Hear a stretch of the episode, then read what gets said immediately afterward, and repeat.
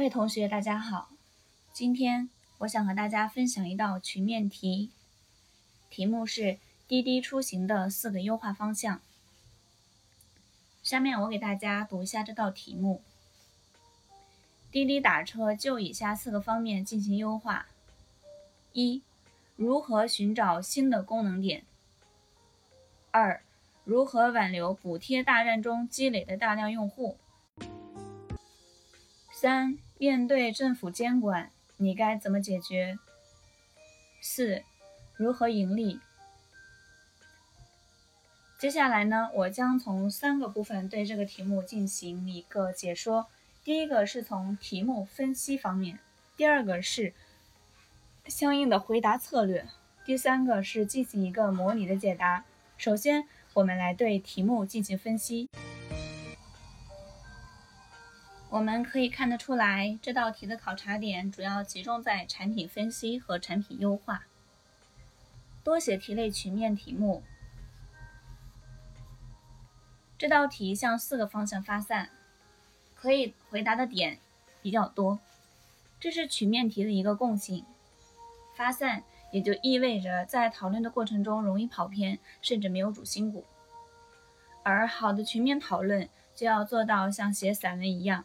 形散意不散，否则大家七嘴八舌，点子提的很多，却无法汇汇总到一块儿，全军覆没的可能性依旧很高。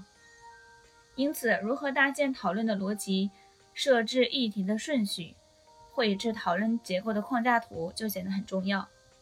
能完成这类任务的人必然很抢眼。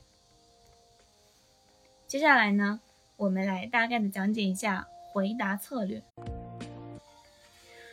多题类群面的串联，从讨论路径上，需要把几个方向杂糅到一起，体现出产品经理必备的逻辑感，答题自然能做到结构化。从时间路径上，要注意时间的合理搭配和完整的掌控。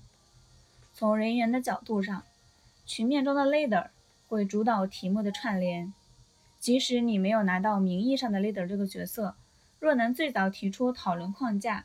也能成为实际意义上的 leader。上面是我们的回答策略，那接下来呢，我们做一个模拟解答。总体的时间大概约三十分钟，然后加五分钟的汇报。个人介绍和读题的时间大概约五分钟，这里我们略过。首先第一步，逻辑拆分。因为这道题涉及的内容较多较广。我建议我们首先从几个维度来对滴滴进行一下分类，从而梳理和明确我们的讨论方向。比如，目标用户分为乘客和司机，因为乘客是滴滴的核心关注点，而且我们也更熟悉乘客的需求，所以我建议我们主要针对乘客类用户进行讨论。下面我们可以讨论一下，针对乘客用用户。还有哪些需要解决的痛点？相关场景是什么样的？在这里，痛点、场景和功能讨论大概耗时十分钟。第二步，总结场景，明确设计内容。好的，总结一下，我们认为乘客的主要痛点是打不到车，场景有乘客在家临时叫车，乘客在外临时叫车，乘客预约叫车等。可以想到的对应功能点包括提供上车地点的建议，降低 App 的运行资源占用，提供打车费估计，作为 O2O 入口提供目的的优惠信息提醒，提供潜在的车源等。下面我们要从中筛选出一个功能点进行发散和细节设计。就我个人而言，推荐提供专车服务这个功能点。在这里，我们需要明确设计内容，耗时大约五分钟。第三步，就明确的功能点对题目进行回答。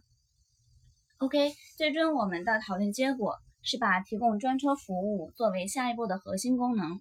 我建议分小组讨论下面的三个问题：专车如何增加用户粘性？如何盈利？如何面对政府监管？咱们每小组讨论五分钟，然后汇总结果进行汇报。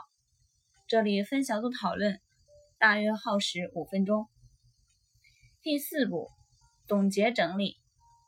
好的，麻烦各组的同学说一下自己的讨论结果，我们统一整理。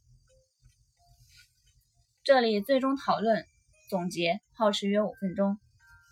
第五步，汇报，可由组长，也可由每个模块的负责人。各位尊敬的面试官，经过讨论，我们认为滴滴的目标群里有两类用户：出租车司机和乘客。经过讨论，我们认为应该围绕乘客进行新功能的规划，解决他们打车打不到的问题。只要解决了用户打不到车的痛点，就可以把新获取的用户沉淀下来。而只要使用滴滴的用户足够多，出租车司机为了能接客赚钱，就会继续使用滴滴。经过讨论，我们决定把提供专车服务作为新的功能点，来优化滴滴打车软件。第一，为了提高用户粘性，我们采用了以下三个方案。第一个方案，增加专车数量，提高专车成功呼叫的概率。第二个方案，控制专车价格，让更多的人可以享受服务。第三个方案，提高专车服务水平，提供 WiFi、饮用水等车载服务。二，为了更好的盈利。我们设计了以下三个方案：第一个方案，红包广告；第二个方案，扩充车源，将一部分车辆的管理纳入滴滴公司，收取少量的管理费用；第三个方案，在全国各地，特别是旅游城市，增加城市本地服务的接入。三，为了规避政策风险。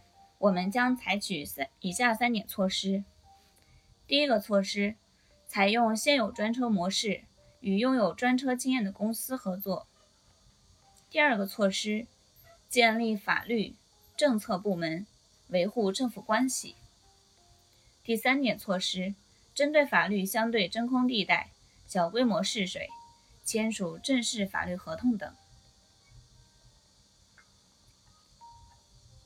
好了，今天的曲面分享到这里就结束了。预祝大家面试成功！